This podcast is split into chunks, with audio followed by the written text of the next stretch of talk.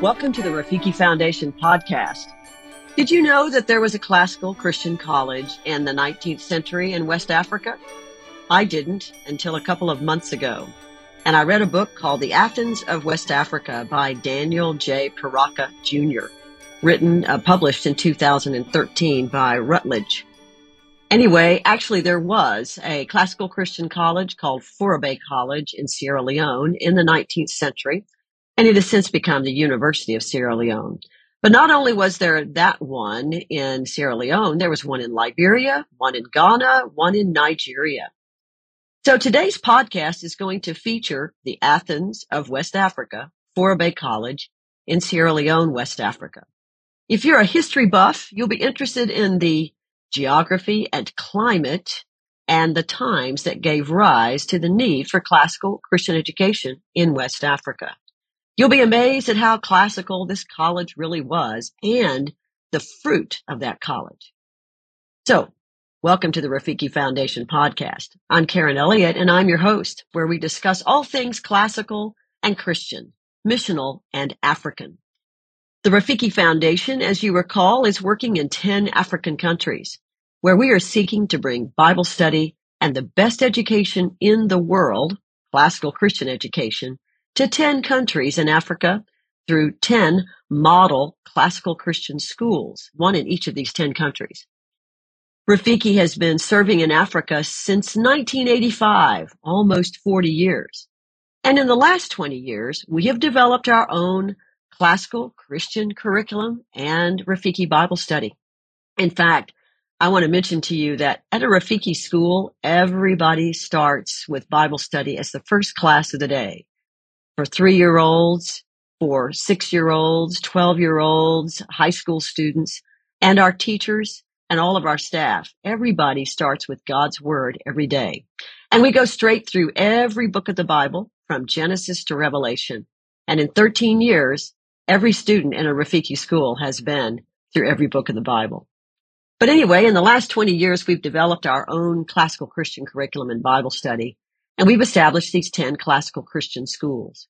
We're also working with the African church.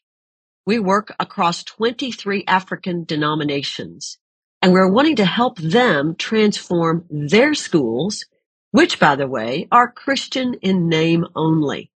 Schools, church schools in Africa primarily have access to a government secular curriculum. So we, by God's grace, have developed our own classical Christian curriculum, which we own, and the Rafiki Bible study. And so we can provide it to the church schools at affordable prices um, and provide the training for it at our model classical Christian schools to help them transform their own schools. Our African church partners have maybe up to 20 to 30,000 schools. And we have access to those schools. So we hope by God's grace to help transform maybe a thousand of those schools or more into classical and Christian education. And so my topic today is about the first and perhaps maybe the best Christian liberal arts college in West Africa in the 19th century. This issue is important to us, and I'm looking at the history of the Christian liberal arts in West Africa. Because we've got to address this question. How does a classical Christian education, which is centered on a Western civilization and has the Western canon, how in the world do you use that across cultures and successfully? Uh, in other words, what does a Western Christian liberal arts education have to do with Africa? That's the question we continue to answer here in this podcast. I want to see how it worked historically. We're going to look at how it works here, how it's working today in future podcasts. So this is the thing that concerns us in Rafiki since we are working to flood the continent of Africa with classical and Christian education. So in the next couple of series on this podcast, I'm going to go back in time and look at some history of classical education, classical Christian education in Africa. So yes, did you know that there was an Athens of West Africa, an institution a university that's been dubbed as the Athens of West Africa in the 19th century. Yes, there was.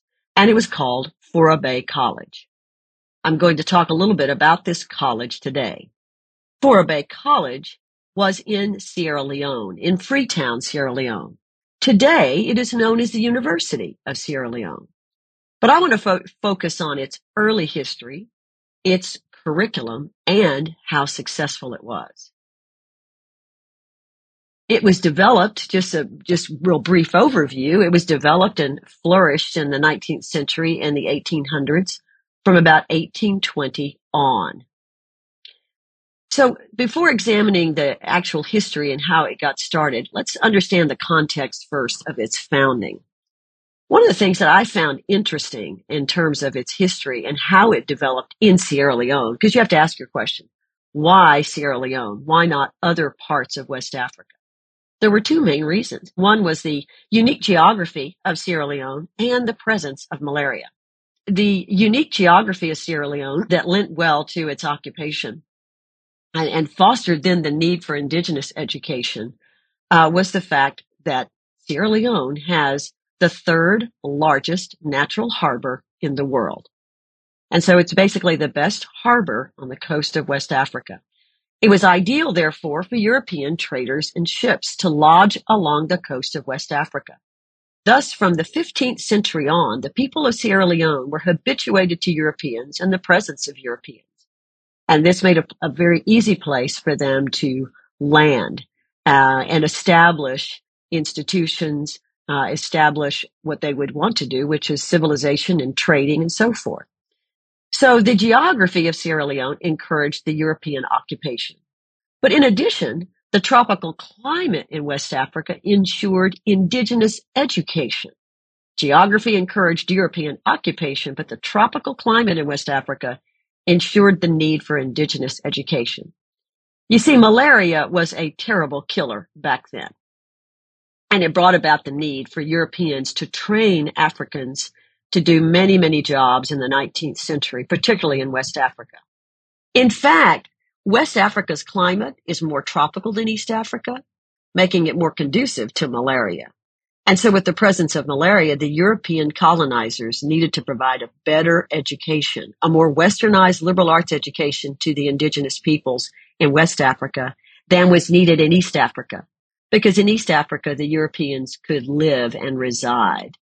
Uh, and so therefore, I don't believe, at least so far in my research, a liberal arts education developed to the same extent in the 19th century in East Africa. Hence, the uniqueness of Fourah Bay College in Sierra Leone as the Athens of West Africa. In fact, malaria was so bad and the trop and the, the challenges of the tropical climate was so horrendous. It's been reported in some journals that up to 75% of missionaries died in the 19th century in the white man's grave, as they called it. It was assumed that Africans who had lived in the area for centuries might have developed a more natural resistance to malaria. And so the European administrators, particularly the British colonizers of West Africa, decided we need to educate the indigenous peoples to do many of the jobs that we need done. And so they developed a classical Christian education college in Sierra Leone. So not only did the geography and climate of Sierra Leone contribute to the development of this college, but also its indigenous history. For over 2,500 years, Sierra Leone had been home to developed cultures with rituals and traditions, with rulers and who had a hierarchy, uh, people who worked with iron and crafts. So there were well-developed culturals in some of the indigenous peoples, and this is notable, something to remember, because unfortunately it went totally unrecognized by the Europeans and caused much tension during the years of Fourah Bay College's development. This fomented a constant controversy around the Western dominated liberal arts curriculum of Fourah Bay College. And I think it's one of the things that hindered the progress of the liberal arts curriculum. Because on the one hand, people did want the classical education. This created a, an African intellectual elite, this education system and gave them access internationally. So they did want this westernized education and they recognized the value uh, of the histories and the stories and the ideas, the ideas of the great conversation. They wanted this, but they also wanted courses, perhaps in African history and language. And the Europeans not only just ignored, but they disdained anything that was African. Not everybody, but, but there was that feeling amongst the leadership, which then dampened the interest by other nationals for the development of the college. So Sierra Leone, because of the unique climate and location, caused the development of this college. It did very well. It was successful in producing an, an African intellectual elite, men uh, in particular, who crossed into many professions and helped with the development of West Africa. So the geography of Sierra Leone in some ways made it a perfect spot for the Europeans to concentrate their interaction with West Africa. And then the climate resulted in the necessity to train Africans for various colonial posts and mission work. Now, besides geography and climate, what else gave rise to this college? How did it get started? Well, it was the resettlement of former slaves that played the next part in the establishment of Fourah Bay College. In 1787, there was a bold initiative undertaken by British philanthropists, abolitionists, and African Americans who fought on the side the British in the American War of Independence to launch a settlement in Sierra Leone which had been and still was at that point the heart of slave trading country. Abolitionists believed that if they could prove that trading goods with Africa was more lucrative than trading in people, then governments would be more likely to outlaw slavery. So in 1787, the first repatriated slaves left for Sierra Leone. That was the year, in fact, that William Wilberforce lodged his bill in Parliament to prohibit slave trading in the British Empire. And 19 years later, in 1807, the Slave Trade Act was ratified by the British Parliament. So they formally outlawed slavery in 1807. So then, when that happened, this area of Sierra, Sierra Leone became a British protectorate and it began to flourish. The population grew from 2,000 to 40,000 people from 1808 to 1844. Far more liberated Africans were repatriated in Sierra Leone than anywhere else in the empire. And the colony was unique in the degree to which its governance was defined by institutions designed for the eventual emancipation and freedom and management by the Africans to manage themselves. It was a bold initiative. Of particular interest, too, is the diverse groups of Africans that landed in Sierra Leone. You had Yoruba, Igbo, Hausa, the Bassa, the Congolese, the Ashanti, to name a few. In addition to that, you had the black loyalists of Nova Scotia who settled there, and then the black poor of London who also settled. So this formed a unique cultural blend of people called the Creole. They were unique in that they knew the horrors of slave trade, but they were also familiar with European ways and also familiar with Western democracy. And so they became the African elite who were educated at Bay College. With such a variety of people, with groups, the various groups educated in Christian liberal arts in the 19th century, this can give us today who are hoping to offer classical Christian education a, a way to observe the successes and failures of the application of classical Christian education across another culture. So, how did Fourah Bay actually get started? Well, the British government wanted to spread Western civilization. The abolitionists wanted to create an economic alternative to the slave trade, and the Church Missionary Society, the Anglican arm of mission work, desired to spread the gospel. So you had the British government, Western civilization, the abolitionists wanted to create commerce, and the Church Missionary Society wanted to create converts. So all of this formed to what was called the Christian Institute, which was the forerunner of Bay College. It started, the Christian Institute began as a school for liberated boys and girls in order to offer them training in basic courses like agriculture and the trades, and then provide opportunities for those with more aptitude to be trained as teachers. And so the school grew quickly and by 1816 had 350 students supported by the Church Missionary Society and the British government. The Christian Institute, which was soon to be called the Fourah Bay College, was groundbreaking in its attempt to provide formal Western education to indigenous Africans, particularly children or young adults freed from slavery. In fact, a former vice chancellor of Fourah Bay College observed that the institution was the only one of its kind and in, the opinion of some, offered an education equal to that what was found in the UK. In fact, some remarked that these children in Africa got a better education than British children in London at the time. And some, however, doubted that, doubted the success of Fourah Bay. Um, but the success that it did attain at such an early date was remarkable. And it provides a sufficient answer to those who, who hesitated, uh, and said, they just really wondered whether it was even advisable to attempt to educate an African. There was a tremendous amount of prejudice back then, as there is still some today, perhaps. People did not believe that Africans could be educated in the ways of Western civilization. But the students and the graduates of Fourah Bay College proved that assumption to be wrong. So by 1818, there was a desire to actually open a college, a tertiary education for the students from the Christian Institute. In 1820, they selected 26 students and started what they then called the seminary. It got off to a bad start, but it was reconstituted in 1827 and it became a full blown college. The curriculum of Fourah Bay College initially consisted of singing and reading, arithmetic, grammar, spelling, and geography.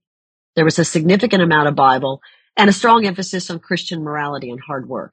However, uh, by the 1840s, a much stronger Christian liberal arts curriculum developed, which was uh, because of the understanding of the need to educate Africans beyond vocational skills.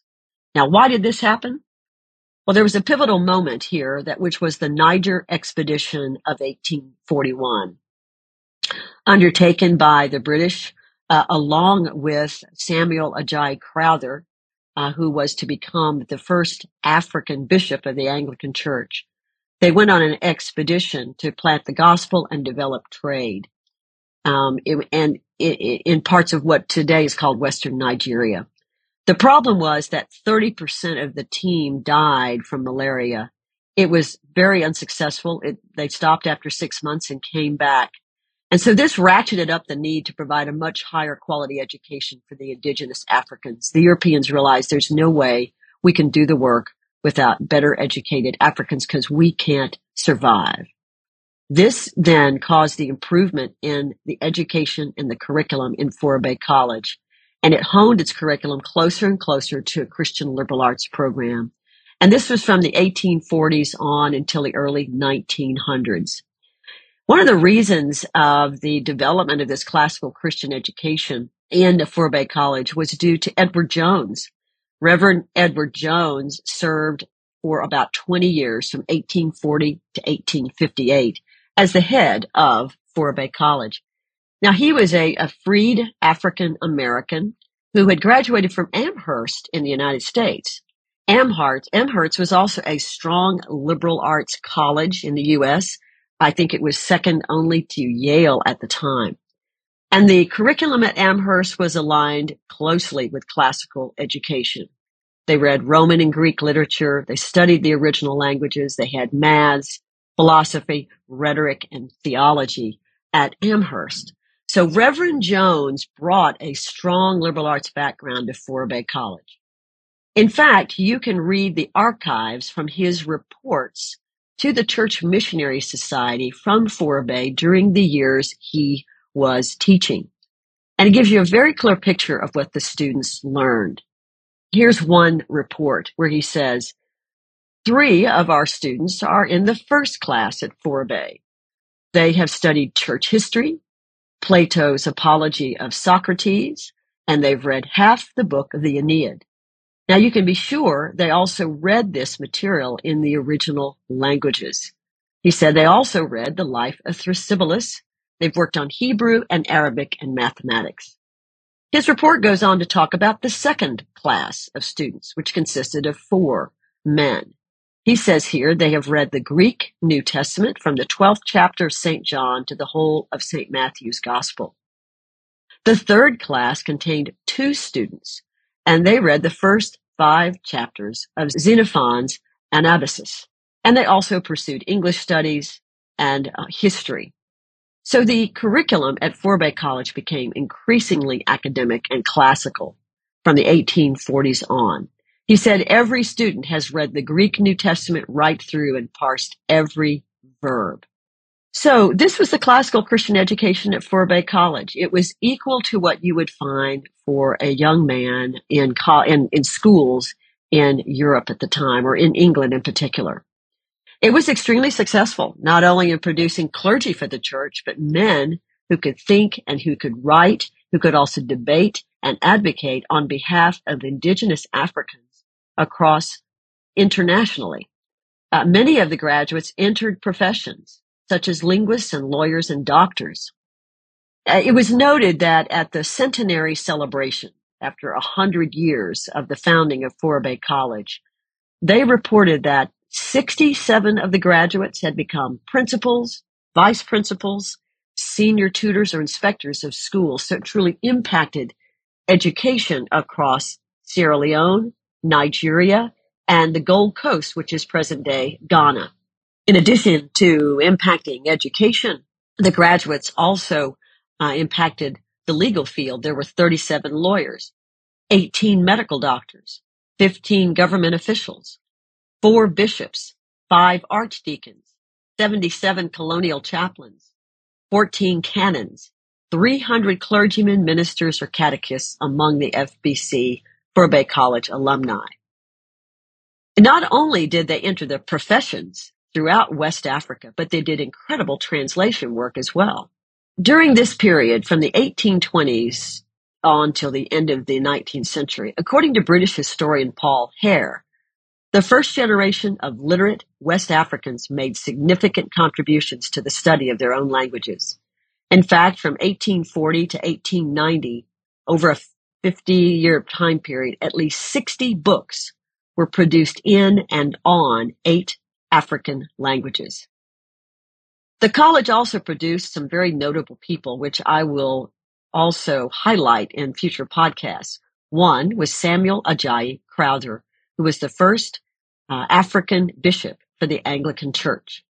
You also have another notable graduate by the name of James Africanus Beale Horton, who is known as the father of Pan-Africanism and the father of pre-independence political thought for Africa.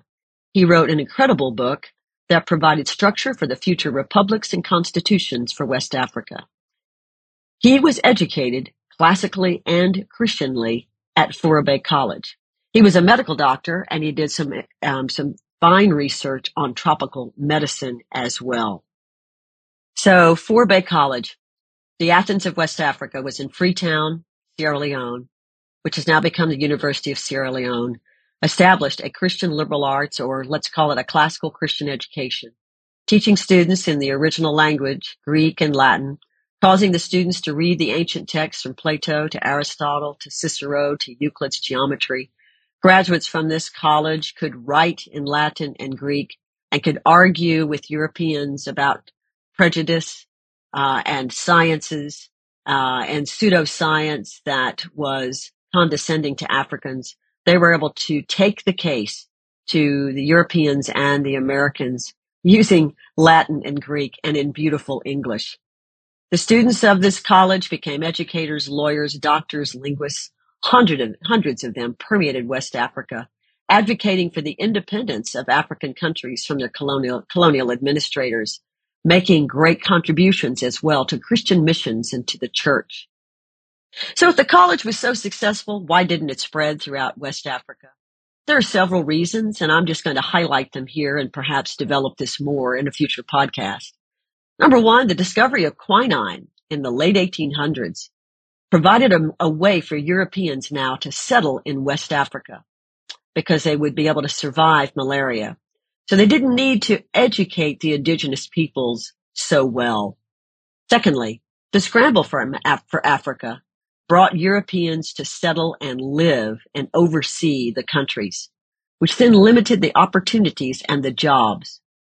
At one point, it was said in Sierra Leone that Africans in the 1880s occupied 90% of the, the jobs for the colonial protectorate. And by the end of the 1800s, they only occupied 10%. The Europeans came in and took over all of the jobs. Number three, why else didn't it spread? Well, the failure of the classical Christian approach brought by the British at that time to acknowledge anything good out of Africa.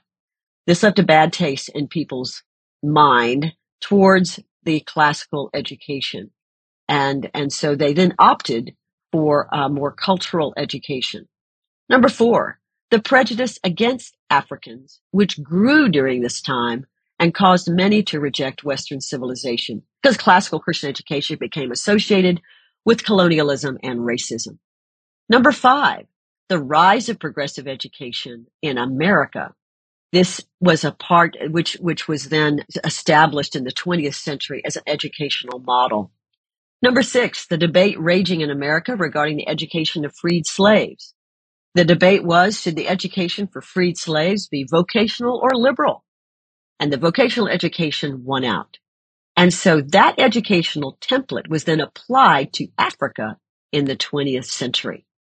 Even though the liberal arts were successful and even though Africans wanted it, these were some of the reasons why it, it was diminished. It continued on in some form or fashion, but the progressive education model was really permeated the university systems that came about in the 20th century.